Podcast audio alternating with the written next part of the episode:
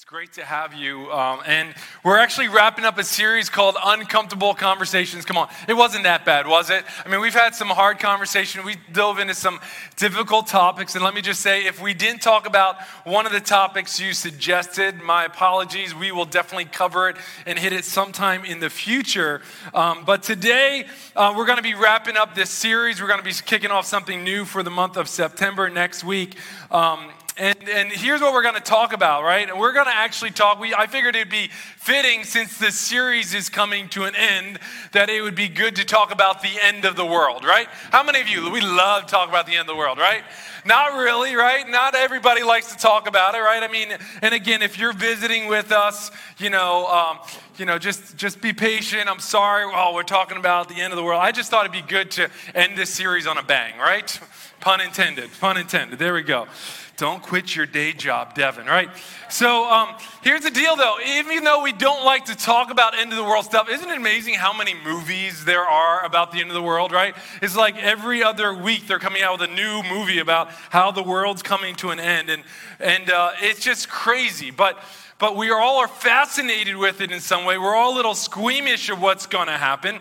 And I think it's uncomfortable because we, you know, we don't want to think about death. We don't want to think about the earth ever ending and, and life as we know it coming to an end. So that's just uncomfortable, right? Sometimes it's uncomfortable because when we think about the world coming to an end, we think about these kind of people, right? Who are standing out in the street corner somewhere saying, the end is near, repent, turn around, right? And, and, and so we're just like, well, we don't want to be one of those people. So that's just uncomfortable. So it's not there. Sometimes we don't like to talk about it because there's just so many conspiracy theories out there, right? So many views, right? You get someone talking about the, the end of the world and they share their conspiracy theory, you're like, oh my goodness, this guy's crazy, or this woman, you know, what are they thinking, right? And so there are just so many different thoughts. I mean, there's so many secular views out there, there's so many scientific views out there, and honestly, there's a lot of different biblical views about what's going to happen at the end of the world. There's different people that believe Jesus is coming back, and then there's going to be a tribulation time, and then the end of the world. Some people believe that we're all going to be in the tribulation, and then Jesus is going to return and wrap things up. So there's different views and conflicts conflicts on that. Some people believe that, you know, because it says in Revelation that Jesus is going to come back and reign on the earth for a thousand years. Some people think that hasn't happened yet. They're called premillennial. Some people think that that's not a generation premillennial, okay, just for the record, right? Um, they, some people believe that that has already happened and we're post millennial and we're post that millennial. Listen, there's so many different views. And let me just make a confession here before I go too much further on this, okay? Here's the confession I am not a professor of eschatology. Okay, eschatology is the big name that says it's the study of the end of times, especially in relationship to the Bible. That's what eschatology means. I'm not a professor of it. And you might say to yourself, well, then why am I even taking time to listen to you, Devin, right? Well, here's what we're going to do today as we talk about this very important topic, and I think we should talk about it. We probably don't talk about it enough. Here's what we're going to do we're going to just come back to what this word says. We're just going to come back to what this word says. And we're going to look at what this word says. And not only are we going to come back to what this word says, but I just believe with all my heart, it's the conviction of this church and the leadership of this church that these words in this book are real. And I believe with all my heart that Jesus' words are real. Amen? Right? Listen, when I when I look at Jesus and I and I see him say, uh, you know, blind man, you know, see again, and he speaks and he can see again, or or he, he says, get up, pick up your mat and go, and the and the lame man can get up and, and go. When he says to the to the wind and, and the storm on the sea, be still and peace, right? And all of a sudden, peace goes over the seas, right? Like when he says certain words, things happen. And not only did he have these miracles that he spoke and things happen, but Jesus said multiple times, Listen, I know you're following me, but they're going to take me into Jerusalem and they're going to crucify me. And guess what happened? That happened, right? He was crucified. He said, Don't worry though, because after three days, I'm going to rise again. And what happened? Three days later, right, Jesus rose again, right? Jesus said, Don't be upset. I'm leaving and going with my Father, but I am sending the Holy Spirit. Guess what came? The Holy Spirit, right? So I say all this to say, I just feel like the greatest professor of eschatology is Jesus Christ and that his words mean more than anything else. And that is why we're just coming back to Jesus' words and we're going to just look at it. Okay, it says in Timothy, it says that we shouldn't get together and have controversies over insignificant topics. And so we're not going to start this controversy over pre trib, post trib, premillennial, post millennial. You know, I'm not going to have some like secret formula between Daniel and Thessalonians and Revelation for you that you're going to leave and be like, wow, new, Devin just shared something I never knew. But we're going to look at God's word and we're going to see what does God's word say so clearly that we cannot deny it. And so, if, you're, if you got a Bible with, me to, with you today, or if you have a device with you today, you can grab, uh, grab it, turn to Matthew chapter 24. And, uh, and we're going to read all of Matthew 24 today. We are not going to put it on the screen. Everybody who's sad say, "Aw." Listen, Becca would have been doing overtime, spending all week putting in the word. There's a lot of words here, right? So we're going to just look at Matthew 24. I'm just going to read it. If you want to, if you want to follow along, like I said, on the YouVersion app, we have the notes on the YouVersion app, or or, or pull it up on Google, uh, whatever you want to do, or just listen along. Okay. But here we go. Lord, bless your word and speak to our hearts. Thank you, Jesus, that your words are recorded for us. And thank you, Jesus, that they are reliable. Thank you, Jesus, you prove yourself over and over and over again, and we can trust you. Lord, help us even on some of these things we don't fully understand to know what we can understand. In Jesus' name, amen. And so this is what it says it says, Jesus left the temple and was going away. And when his disciples came to, came to point out to him the buildings of the temple, um, but he answered them, You see all these things, do you not? Truly I say to you, there will not be left here one stone upon another that will not be thrown down. Okay, so basically they're leaving the temple area. They're like marveling, oh, look at this amazing temple. Look how beautiful it is. And Jesus is like, don't you recognize that not one of these stones in this temple is going to be standing in a little bit? It's all going to be thrown down, right? And then he says, and as he sat on the Mount of Olives, the disciples came to him privately, saying, Tell us, when will these things be? I mean, you just said the whole temple's being thrown down. When will this all happen? When will this be? Right? What is the sign, here we go, of your coming and of the end of the age? And Jesus answered them See that no one leads you astray. For many will come in my name, saying, I am the Christ, and they will lead many astray. And you will hear wars and rumors of wars. See that you are not alarmed, for this must take place, but the end is not yet. For nation will rise against nation, and kingdom against kingdom, and there will be famines and earthquakes and rumors of wars. I'm sorry, earthquakes in various places. And all these are but the beginning of birth pains. They will deliver you up to tribulation and put you to death, and you will be hated by all nations for my name'sake. And then many will fall away and betray one another and hate one another. And many false prophets will arise and lead many astray. And because lawlessness will be increased, for the love of many will grow cold. But the one who endures to the end will be saved. And this gospel of the kingdom will be proclaimed throughout the whole world as a testimony to all nations, and then the end will come. Now, just think about this for one second. Here, Jesus with 12 disciples, no one really believing in him, and he's proclaiming that the gospel is going to be spoken. His words are going to be carried through all the entire world. Can you imagine how hard that must have been for him to believe that this would eventually start happening, right? For, for all the disciples. But has it happened? Has the gospel been going forth? Yes, it has. Another reason to trust Jesus here, right? Verse 15. So when you see the abomination of desolation spoken of by the prophet Daniel standing in the holy place, let the readers understand what he's talking about there is Daniel prophesied that an antichrist would rise up and be worshiped in the temple and it would be an abomination to God. It says, Then let those who are in Judea Flee to the mountains. Let the one who is on the housetop not go down and take what is in his house. Let the one who is in the field not turn back and take his cloak. And at last, for women who are pregnant, for those who are nursing infants in those days, pray that your flight may not be in the winter or on Sabbath, for then there will be great tribulation, such as has not been from the beginning of the world until now. No, like it will never will be. I'm sorry, no, and never will be. And if those days had not been cut short, no human would ever be saved. But for the sake of the elect, those days will be cut short. Again, Devin, thanks for the encouraging message today, right?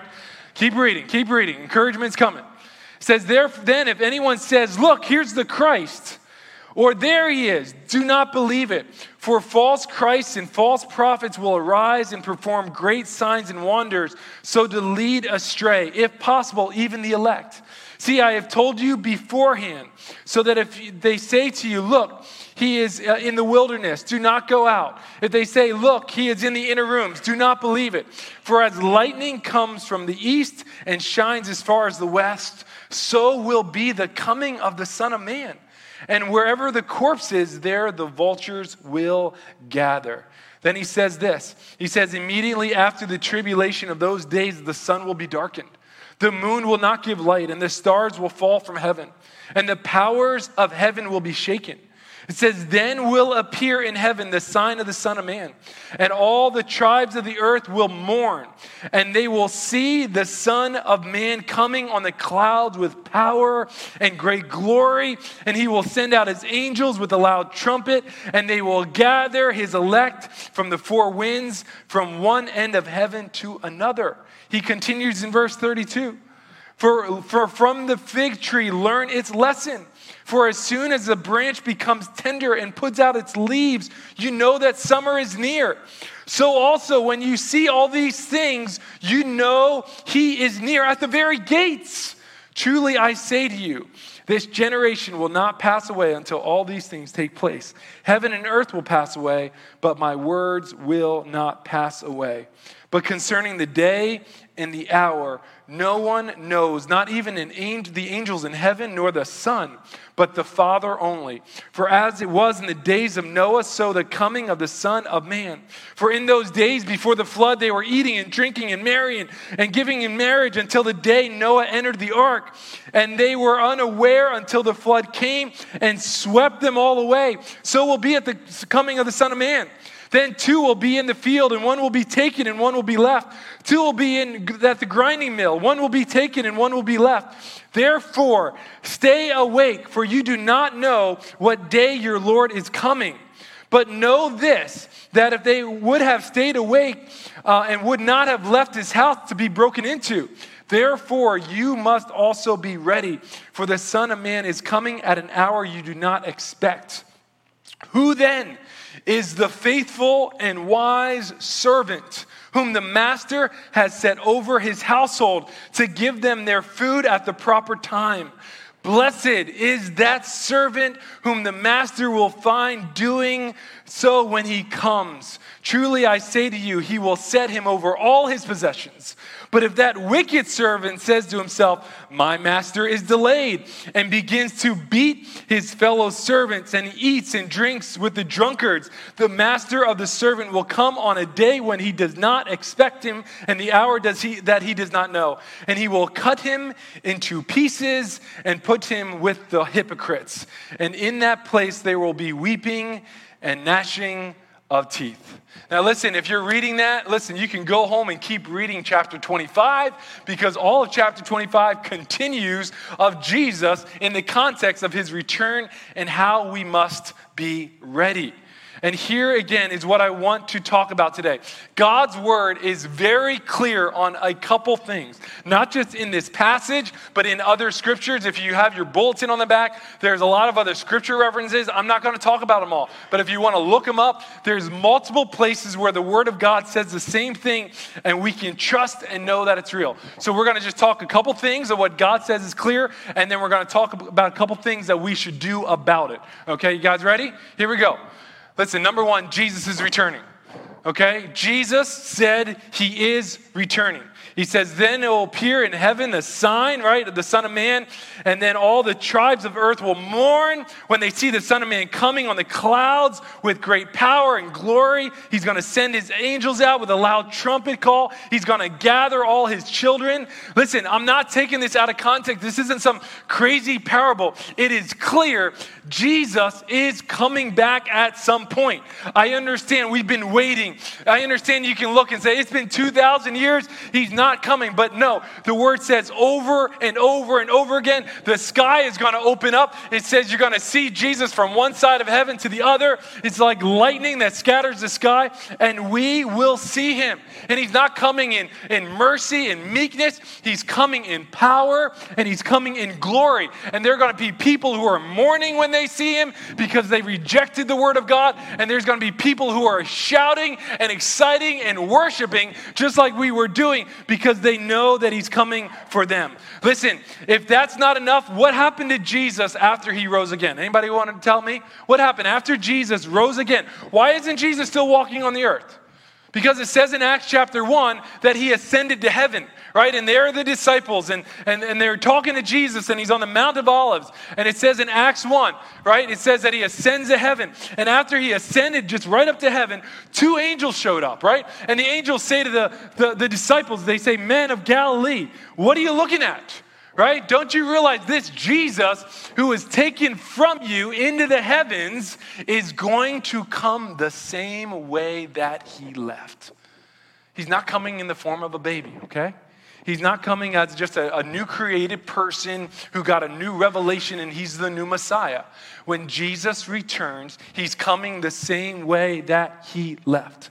You can look in Thessalonians, you can look at Revelation, you can look at other passages. It all says the same thing of Jesus' return. And I understand that's basic. There's not many theologians, Christian theologians, that argue this point that Jesus is going to return. Let me just tell you one other thing that we know crystal clear.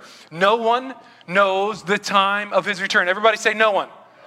No one. No one. Say, no one. no one. Listen, did you hear? Did you hear what Jesus said?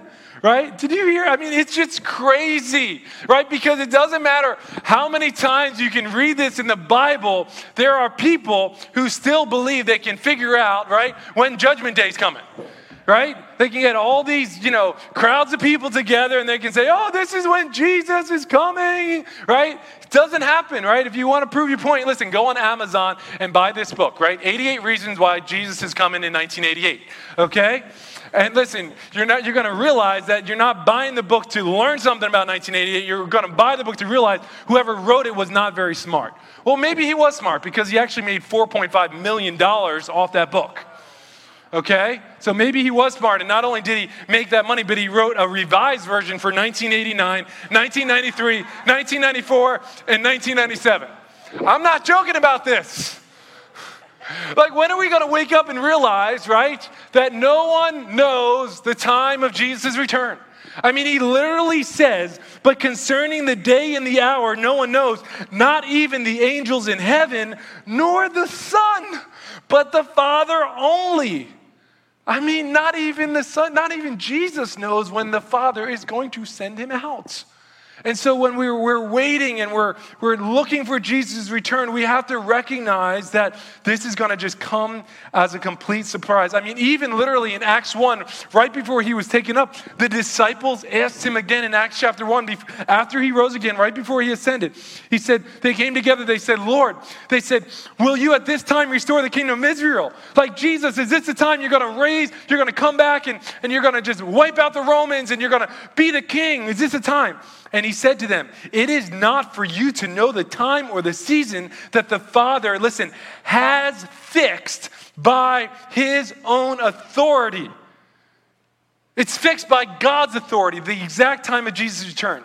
But he did say, next verse, but you will receive power when the Holy Spirit comes upon you that God's Spirit will give us strength to walk in this world until Jesus' return. And that, I don't know about you, but that gives me strength. I won't know the time when God sends his son back, but I will be powered, empowered by the Holy Spirit. That's a good word for me, right? And we need to have faith in that, even though we don't know. Number three thing we, we know clearly from the Word of God there will be many deceivers. There will be many deceivers. Listen, if, if there's one thing that overwhelmed me when I was studying this passage, is just how much Jesus actually spoke in Matthew 24 about deceivers and false prophets more than he even spoke about the tribulation and the pain and the suffering that's going to come. I mean, the first thing Jesus says, right? The first thing Jesus says after he, when he, they go, How will we know the times? The first thing Jesus said in verse 4 see that no one leads you astray. See that no one leads you astray. Listen, if Jesus is saying that right out of the gate, that tells me something. That we are all susceptible of being possibly led astray. And that we have to be very careful of what we're listening to and who we're listening to.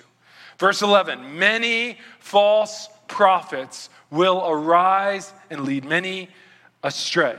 Verse 23 If anyone says to you, Look, there is the Christ, or here he is, do not believe it, for false Christs and false prophets will arise. Listen, not only will they arise, they're going to perform great signs and wonders and miracles, they're going to lead people astray. But it says, See, I have told you this beforehand. Now, listen, I, I just want to find some balance here, right? Because we shouldn't just despise prophecy and be like, okay, I'm not going to listen to any prophet then. I'm not going to listen to any prophecy. No, prophecy is a gift of the Holy Spirit. But the Bible also says that we need to test what prophets say. We need to test prophecy. If someone says, I feel like God is saying this about the future, God's spirit can flow. It's God speaking a word in our life. Listen, but we need to test it. Because the trick is, and the scary thing is, that not only is Satan in the midst of a whole bunch of wickedness and, and hedonism in the world today, but Satan sometimes disguises himself like an angel of light. And Satan loves to take things that look religious and look godly and get in the middle of it and then deceive people and slowly let them drift away from the Word of God. He sees the long plan, not the short plan. He doesn't care if it takes 10 years, 20 years, 30 years, as long as he's slowly leading someone away from Jesus. That's all that matters. And sometimes when we even see all these crazy prophets, we just start closing our heart down to it and we close our heart to God, and Satan wins that way too. Listen, we need to be wise. Just because there's large crowds, just because there's miracles, doesn't necessarily mean it's of God. But guess what? There could be large crowd miracles, and it can be of God. We need to pay attention. Listen, I mean, it's incredible. One of the things that has happened over like COVID and the, just the ramping of, of just media. I mean, there are so many prophets on YouTube, right? I mean, my wife and I were talking about this yesterday, right? We need to be careful. There's people that just are like, their YouTube channel, like, oh, I got up today and God spoke to me and, and God just told me there's going to be these words on TV, on the news, and this is the word you're going to hear in the news this week. And, and, and it's just like, or this is the word from you. And, and when you listen to it from a distance, if you just step back, it almost sounds like, like, um, like Christian um, uh, astrology, right? Like this is your word for the week, right? I mean, just step back and be like, is this some? Is this in line with the word of God? Is this bringing glory to Jesus? You know, because when the prophets of the Old Testament spoke, a lot of times they spoke words that would give glory to God, and they spoke words that would say, You're walking away from God and you're not following God. And all of a sudden, we can get so kind of wrapped into this, and, and we just have to be careful. Let me just say just a couple things super quick. How do we know if someone might be leading people astray? A couple things I would be concerned about as your pastor, as maybe a shepherd here, right? Is this about Jesus or about the person? Meaning, if that person's ministry came to an end, would it just be about that person, or is that person's ministry all focused about giving Jesus glory and that, that ministry continuing because they just want everybody to know Jesus and follow Jesus? Right? That's, that would be a question. Are they teaching the Bible plainly, or are they coming up with new interpretations? Right? Be careful. Are they using a lot of emotional experiences or events that are trying to purposely stir up people's emotions? Are they just trying to gain wealth by their followers? Like, what is their true motive? Like, when I see, you know, these hundreds of thousands of views on YouTube, like, they're getting kickbacks for all that. When I see prophets, like, selling merchandise, my heart grieves. Because, like, they're making money off of that. Like, we do know that, right? Like, there, there, there could be some other motives to why they're doing it. I'm just saying, I would just be careful. Okay, I'm not, I'm not saying they are of God or not. I'm not calling out certain people. I'm just saying I would be careful. Listen, has their public prophecies come true? And if they haven't come true, have they publicly repented? Because if they publicly said something's going to happen and then they just kind of like kick the can down the road and pretend like they never said it and they never came out and said, I said this publicly and it didn't happen. I said that God said that. I mean, do you know how many prophets said that Trump was going to be in office this term, right? Like, where are they all now? A couple of them have repented. Okay, I haven't followed everyone, but I'm just a little like, it's something that I, I come back. Because guess what? If somebody comes in our church and says, This is what God says, and it doesn't come true, I'm a little concerned about that, right?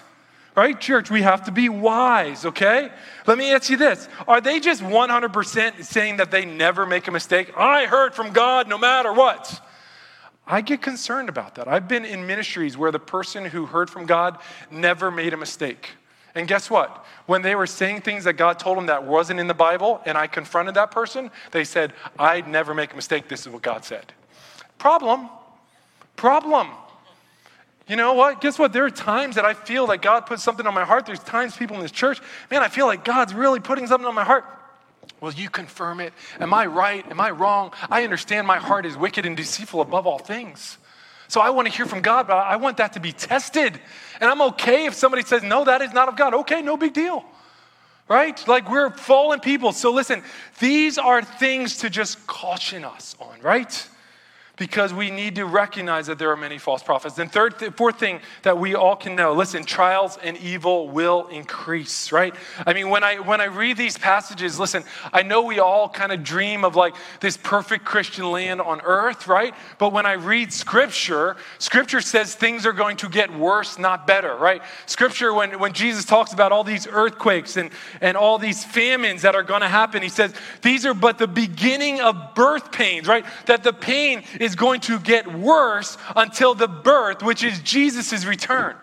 And so, as much as again, I'm, I'm praying for our country, I'm praying for our kids, I'm praying for peace in my neighborhood and peace in my land, I recognize that the Word of God actually says the trials and the tribulation and the evil will somehow get worse. Now, maybe Jesus is going to come and take us back before it gets really bad. We can have that conversation at another time.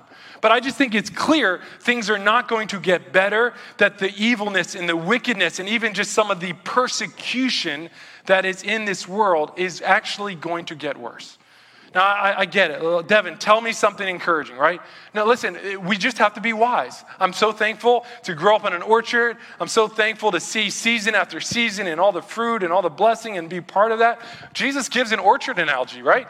He says, How about we do this? How about we learn a lesson from the tree, the fig tree, right? Right? You see buds coming out, you see blossoms coming out. It's a sign of summer.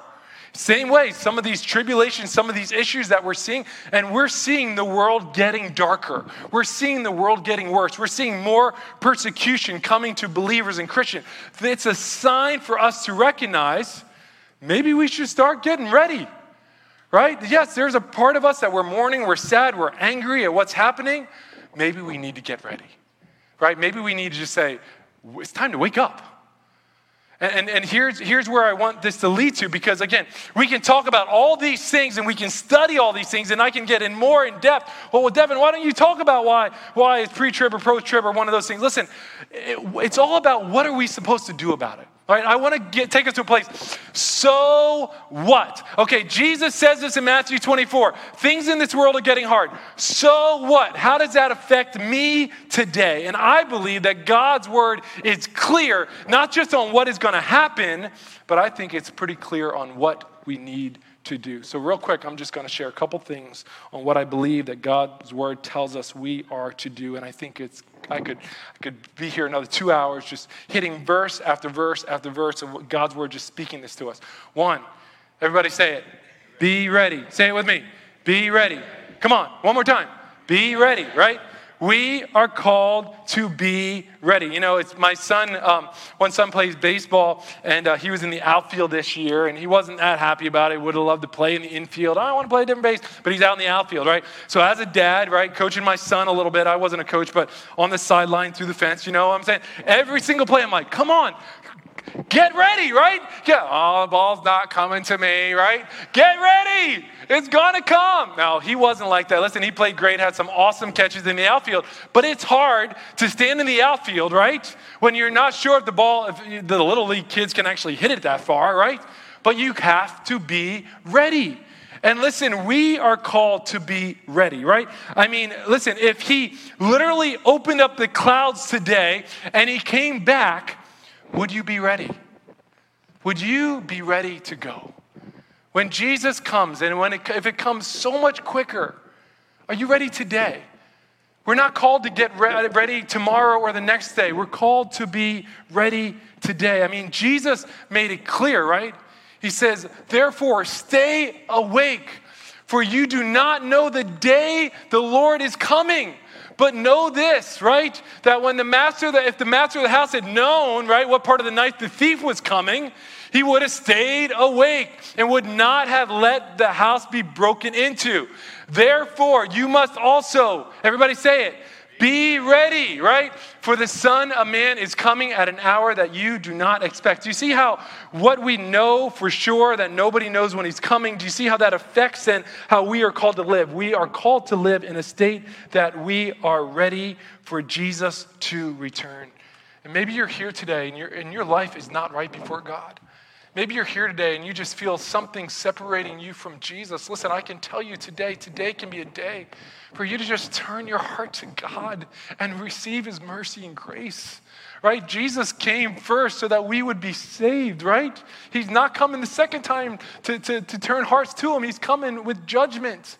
And we are called to be ready. Second thing we're called to do, we're called to do His work right? We are called to serve Jesus and to do his work. Listen to what Jesus says again at the end of all this, right? All this information about what's going to happen. I know it wasn't crystal clear. We don't know exactly. But what does Jesus say?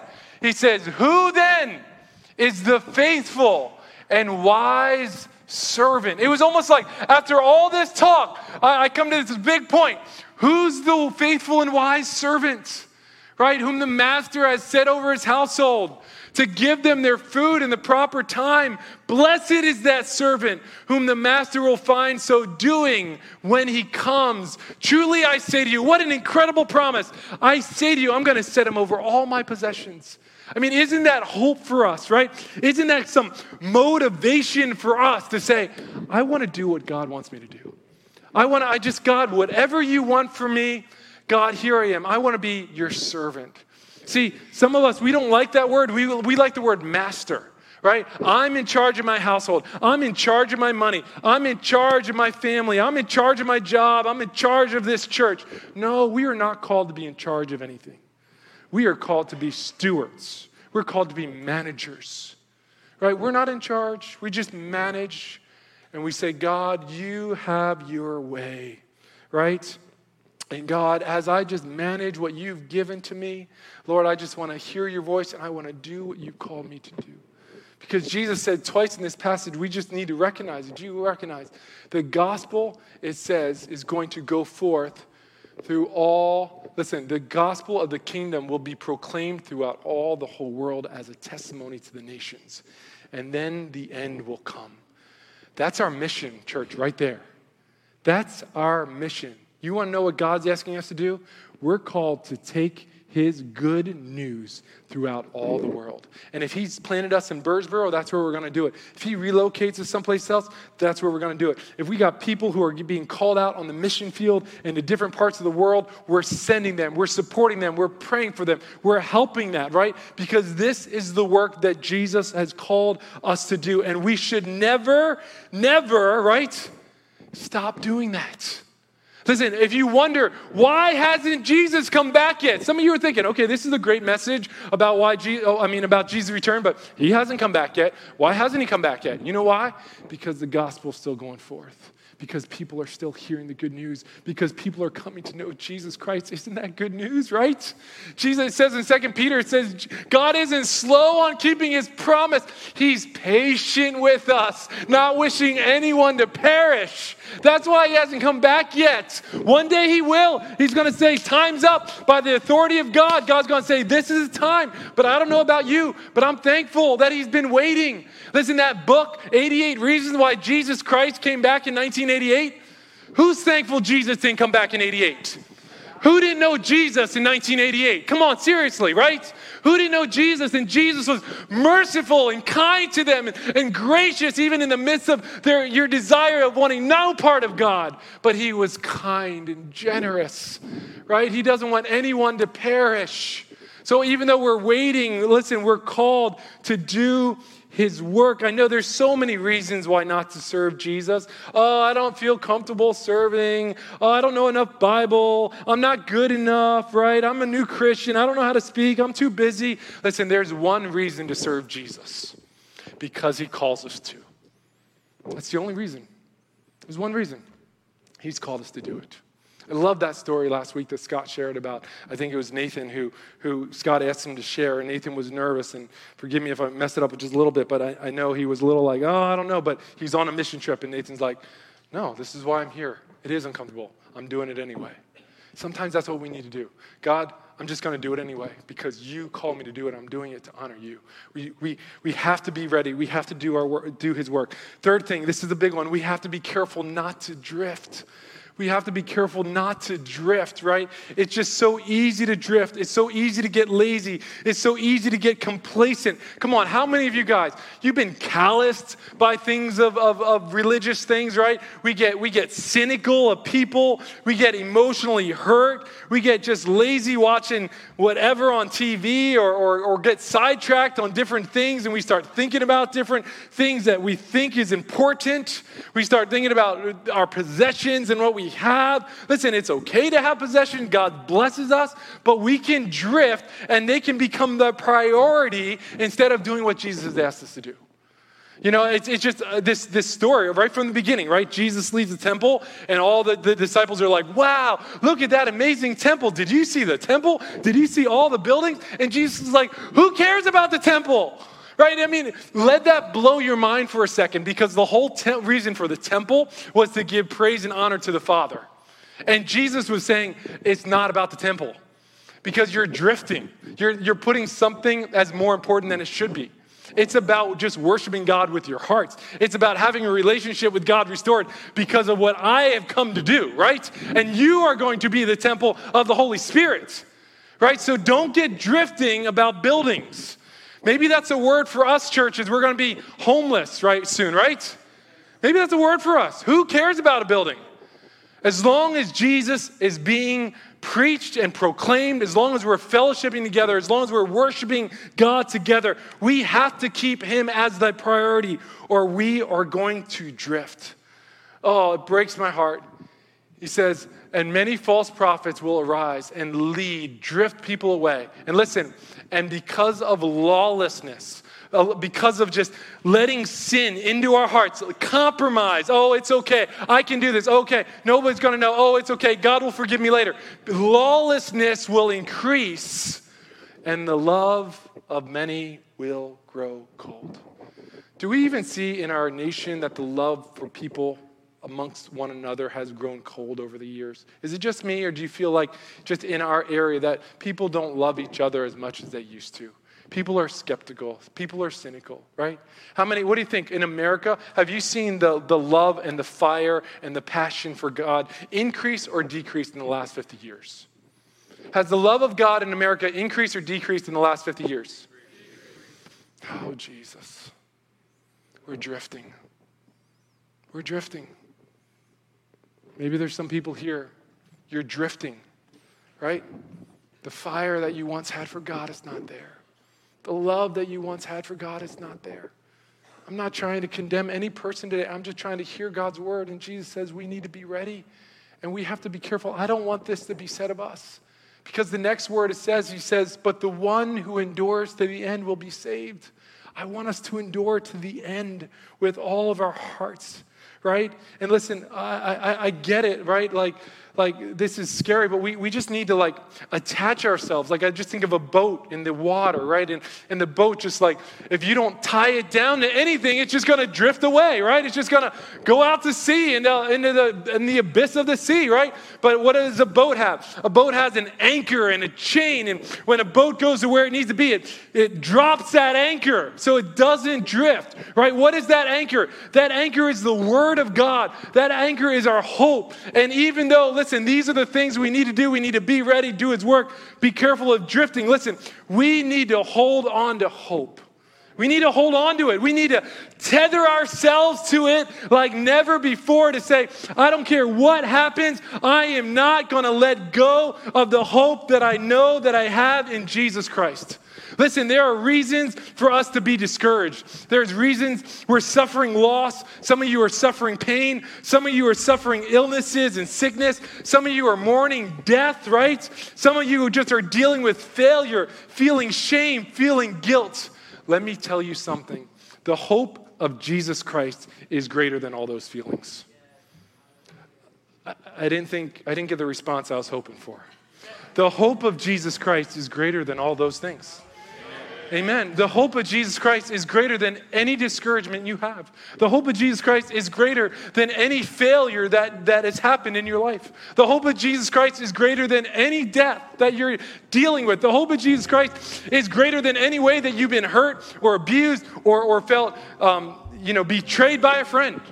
Right? The hope of Jesus Christ is better right? The hope of Jesus Christ, I'm really sorry to disappoint some of you, is greater than the hope that America can give to us. Okay, I love our country. But that's not our greatest hope, okay? Our greatest hope is Jesus Christ. And here is why it's the greatest hope. Because it says in Titus 2, and we're ending with this, don't worry. It says in Titus 2, it says, For the grace of God has appeared. Okay, can we just stop there? The grace of God has appeared. Mercy has come to us. Though we've turned away from God, God's come with grace. God come with favor. God's come with love. Listen, bringing salvation for all people. Man, I am just so thankful that we're not like, hey, we, uh, we're going to send a missionary out to Kenya, but uh, the grace of God isn't for that nation. I'm just so thankful that we're like, hey, we're going to go over to 3rd Street in Birdsboro, but the grace of God isn't for those people. I'm so thankful that we, we're not like, oh, hey, oh, we're going to tell you about Jesus. Oh, you got a tattoo? Oh, grace of God isn't for you. You're living together? Oh, grace of God isn't for you. No, the grace of God is for all people. Like, I'm so thankful, right? We never have to stop and say, God is the grace of God for someone, right? Now, here's what it does, right? When that salvation comes into a heart, what does it do? It trains us to renounce ungodliness, right? That grace comes in our lives, it transforms us from the inside out. We don't want to live the way that the world lives anymore, right? We let go of worldly passions. We ask God to give us strength to live with self control, to be upright, and to have godly lives in the present age. Not because we're better than anybody, but because we want to reflect God. Again, we want to reflect Jesus. So all of a sudden, we're going to be transformed from the inside out because the Holy Spirit lives in our hearts and that Holy Spirit's working in us, right? And then it says this. I love it. It says, and while waiting for our blessed hope. What is that blessed hope? The appearing of the glory of our great God and Savior, Jesus Christ.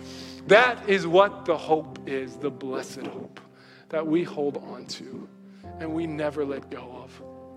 Listen, there's some, there's some hard issues that you're going through.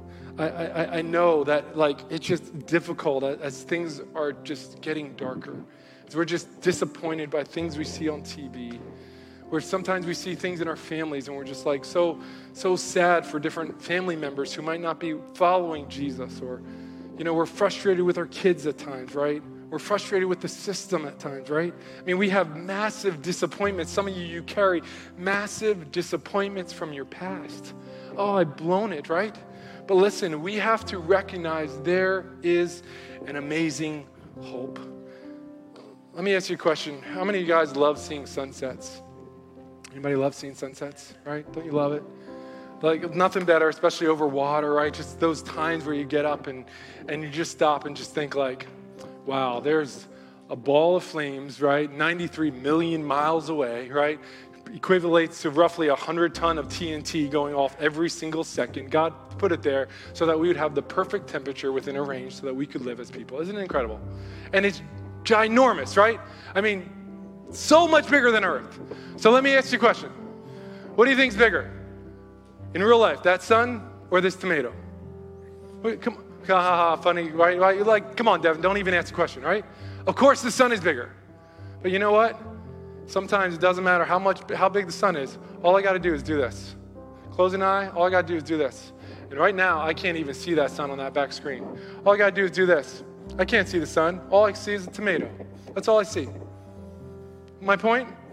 We let our burdens, our disappointments, our failures, all our struggles, and we just bring them this close in our eye. And we lose sight of the blessed hope that is coming in Jesus Christ. And we just need to sometimes take these issues and problems and struggles and we need to put them in their proper place and we need to keep our eyes fixed on the hope of Jesus so that we can live in that hope, so that we can be ready, so that we can keep doing what God's called us to do, so that we can tether ourselves so we don't drift away and, and just drift off into la la land. No, we want our hearts to be close to God. Will you stand with me today, church? Oh, thank you, Jesus. Thank you, Jesus.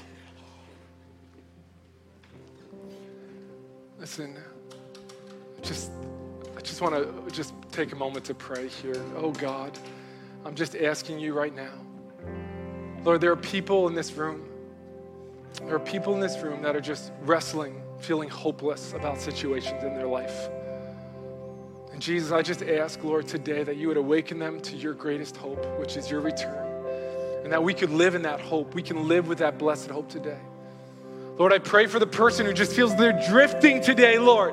There's people that they just feel like their, their love has grown cold in their heart. Yes, they're here today, but all in their heart, they just feel so distant from you, God. Lord, help us to stay awake. Help us to be ready. Lord, help us not to drift, God. Help us to be looking for you, God. Father, I believe today, maybe you want to just call someone again today to your will and your purpose, God. That they've sitting on the sidelines and you're saying to them again, no, we're called to keep doing the work of God. And today, Lord, you speak to them. Lord, you change their heart to say, whatever I got to do, but God, I want to in some way, shape, or form serve you while I still have time. And Lord, maybe there's someone here today that they haven't received you. They, they, they don't know you as their Lord and Savior. They don't have a relationship with God. But God, today, Lord, would you just draw their hearts to you? That today could be the day of salvation in someone's heart. That today someone would say, I want to be ready. So that even if Jesus comes back on my way home today, I am ready. Because you call me to be ready. Oh, Jesus, would you please do that? Would you just come and would you just please minister to our hearts today? We love you and we thank you. Oh, Jesus. Thank you, Jesus, for your grace. Thank you for your mercy that we don't deserve. We thank you, Lord God.